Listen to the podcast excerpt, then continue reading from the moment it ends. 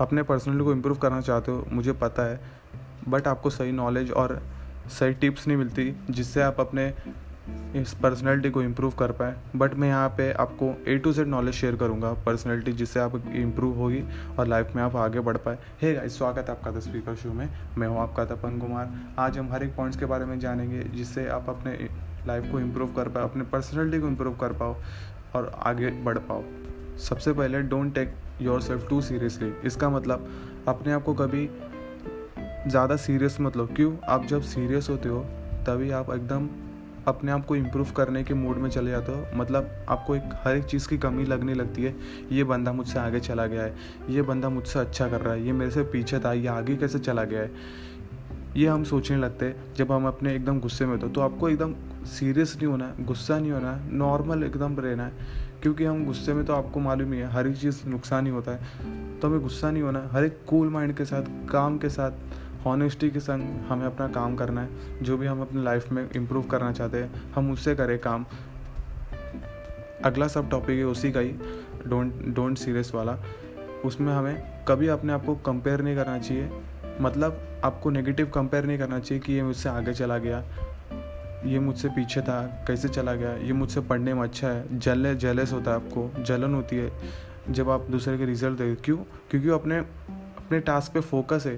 अब उन्हें जो लाइफ में करना है, वो हर चीज़ में उनका माइंड सेट क्लियर है। इसलिए वो लाइफ में अपने गोल को इम्प्लीमेंट कर पा रहे और आगे बढ़ रहे तो आपको कभी भी हमेशा पॉजिटिव कंपैरिजन करना चाहिए। पॉजिटिव कंपैरिजन कब करेंगे? अच्छी बुक्स पढ़ो।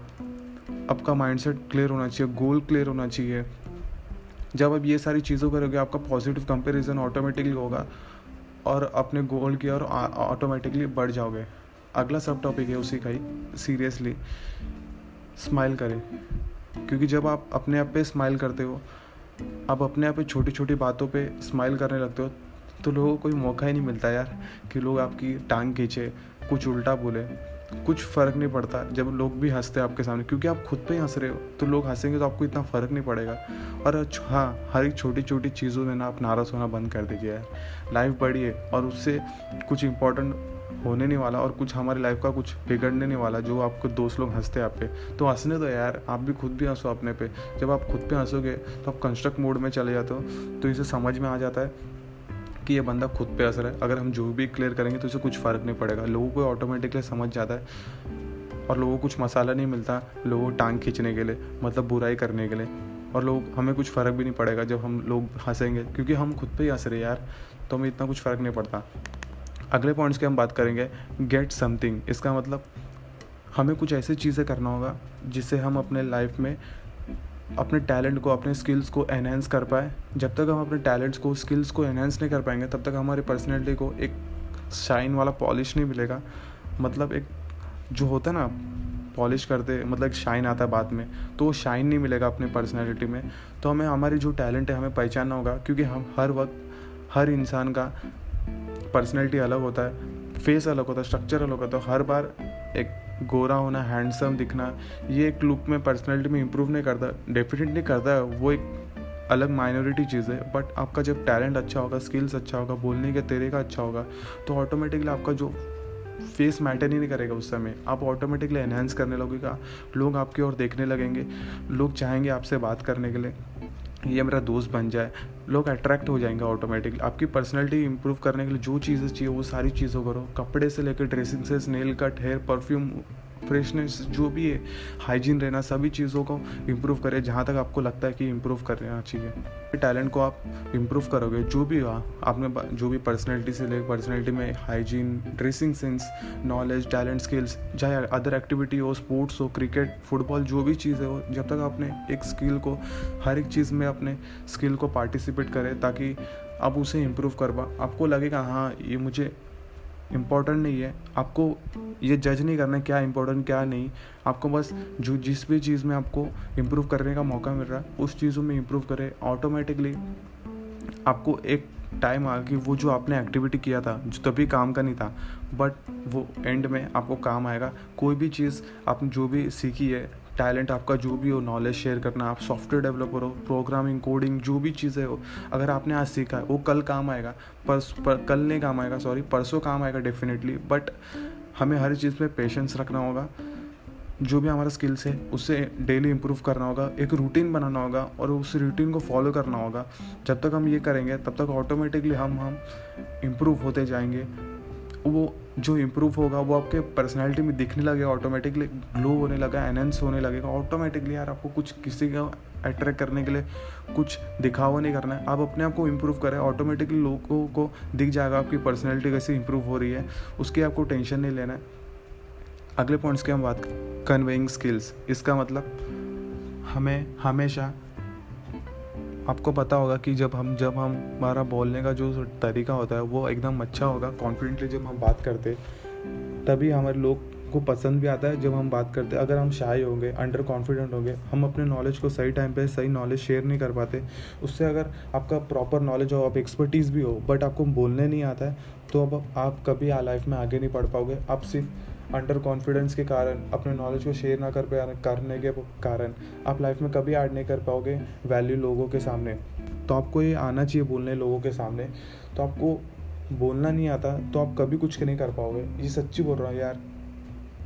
लाइफ में कम्युनिकेशन स्किल्स बहुत ही इंपॉर्टेंट है। लोगों के सामने जब प्रेजेंट करते, खुद घर में बैठ के अकेलेपन में बोल लेते हो, अपने नॉलेज को शेयर करते हो बट जब आप नॉलेज के नॉलेज को अपने लोगों के सामने शेयर करते हो तो आपको डर लगने लगता है।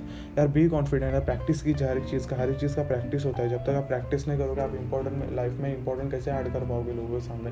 तो यार डेली प्रैक्टिस कीजिए, ताकि आप भी लोगों के सामने ऐड कर पाओ, अपने वैल्यू को प्रेजेंट कर पाओ, अपने आप को, अपना ब्रांड बना पाओ। जब आपने बोलना सीख लिया, हर एक चीज़ यार कम्युनिकेशन स्किल्स हो पर्सनैलिटी डेवलप हो या फिर ड्रेसिंग सेंस हो आपका कैसे कपड़े पहनने चाहिए, आपके, आपको हाइजीन कैसे रहना है, वो सारी चीज़ों को आप जब तक इम्प्रूव करोगे, तब अपने लाइफ में समझ लेना कि कुछ मैंने इम्प्रूव किया है और मैं अपने नॉलेज को शेयर कर पा रहा हूँ लोगों के सामने। जब तक आप कॉन्फिडेंस हो जाओगे, तभी आप ऑटोमेटिकली आपका हाफ़ नॉलेज भी होगा, तभी आप बीट कर पाओगे, जिसके पास एकदम हाई एक्सट्रीमली नॉलेज होगा।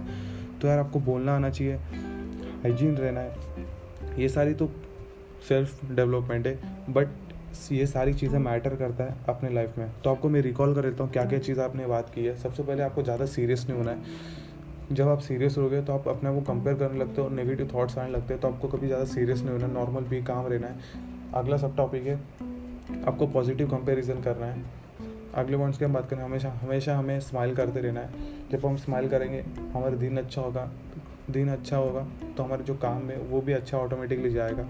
तो हमें अगले पॉइंट्स की हम बात करें गेट समथिंग जो भी आपका टैलेंट है नॉलेज है स्किल्स है, आप उसे इम्प्रूव करें day by day daily practice करें इम्प्लीमेंट करें। जब भी आप प्रैक्टिस इम्प्रूवमेंट करोगे, तब तक आपका जो पर्सनैलिटी वो ऑटोमेटिकली एनहेंस होने लगेगा। आपको कोई दिखावा करने की ज़रूरत नहीं पड़ेगी। वो ऑटोमेटिकली लग, पहचान पहचान ले लगते।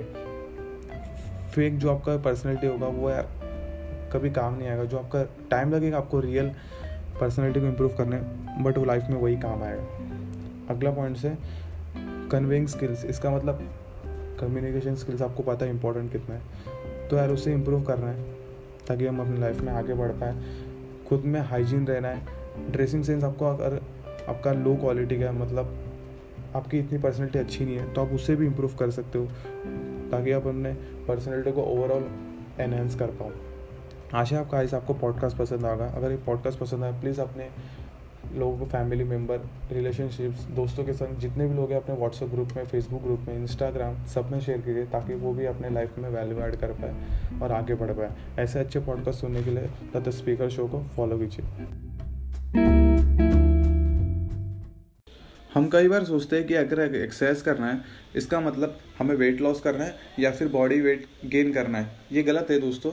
हमें एक्सरसाइज अपने लाइफ में डेली करना चाहिए ताकि हम तंदुरुस्त रहे और हर बीमारी से दूर रहे। है गाइस स्वागत है आपका द स्पीकर शो में। मैं हूँ आपका तपन कुमार। आज मैं हर एक पॉइंट्स के बारे में बात करूँगा, जिससे आपके एक्सरसाइज करने के बाद आपको बेनिफिट होगा। उनके बारे में हम बात करेंगे एक एक करके। सबसे पहले आपका चेंज और मूड होता है। इसका मतलब जब भी आप एक्सरसाइज करते हो तो आपका स्टार्टिंग के फ़ेज़ में आपका बैक पेन सब दर्द होने लगता है। जब आपका बैक पेन होता है बॉडी पेन होता है तब एक एंडोरफिन नाम का एक केमिकल होता है ब्रेन में, वो रिलीज़ करता है। जब रिलीज़ करता है तो आपका जो मूड है, वो ऑटोमेटिकली चेंज होता है। एक हार्मोन है, वो चेंज होने लगता है। एक आपका हैप्पी हार्मोन बन जाता है। अगले पॉइंट्स की हम बात करेंगे। आप जब एक्सरसाइज करते हो, आपका इंक्रीज होता है, आपका ब्रेन पावर फैट भी लॉस होता है और साथ ही साथ आपका एनर्जी भी नेक्स्ट लेवल पे चल जाता है। जब आप एक करते हो, एक बार ट्राई करके देख लेना। जब आप करते हो आप एक्सरसाइज उसके बाद देखना आपका जो हार्ट बीट है वो एकदम फास्ट होने लगता है और जो आपका खून का सर्कुलेशन है, वो एकदम फास्ट होने लगता है। हर एक जगह पे वो खून एकदम फास्ट पहुँचता है।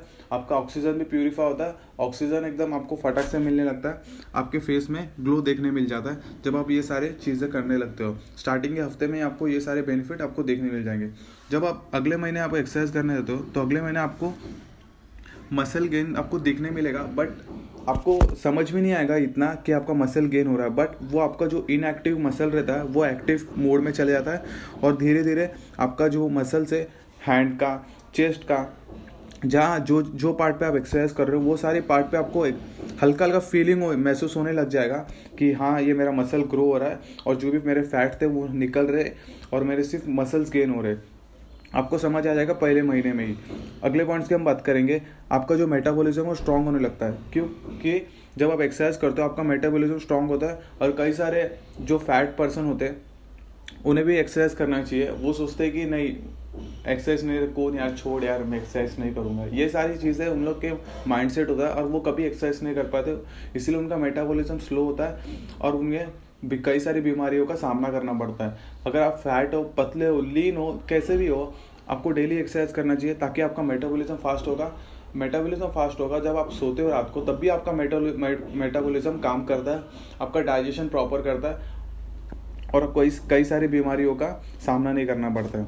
जब आप पहले महीने के ये दोनों फ़ायदे देखते हो तो साथ ही साथ आप ये भी देख लेते हो, आपके अंदर एक बेटर फिटनेस आ जाता है। इसका मतलब जो आपको आलसपन थी तंदुरुस्ती नहीं थी। वो सारे ऑटोमेटिकली आपको दिखने लगेगी। आपके फेस में एक नूर दिखने लगेगा कि आप एक्सरसाइज कर रहे हो। आपको खुद ब खुद पता चल जाएगा।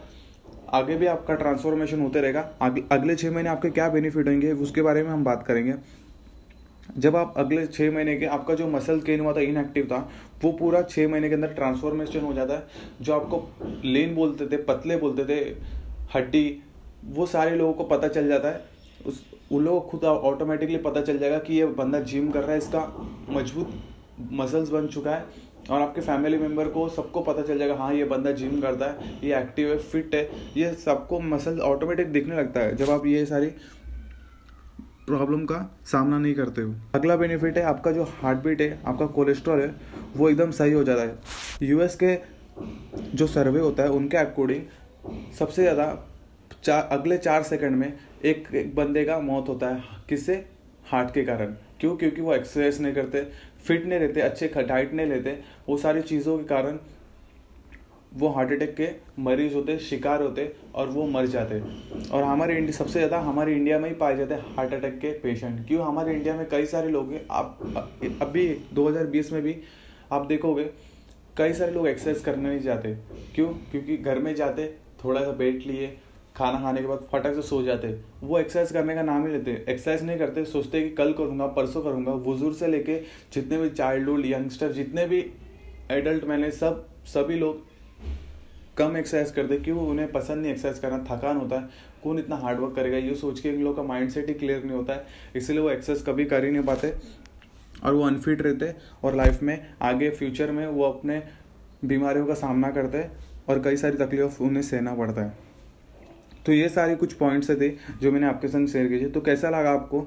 अपने फैमिली अगर आपको अच्छा लगा तो अपने फैमिली मेंबर दोस्तों के संग, सभी के संग शेयर कीजिए ताकि वो भी अपने लाइफ में इस नॉलेज को ग्रैप कर पाए और वो इम्प्लीमेंट कर पाए और डेली एक्सरसाइज करते रहिए और फिट रहिए। यही मेरा मानना है। Thank you so much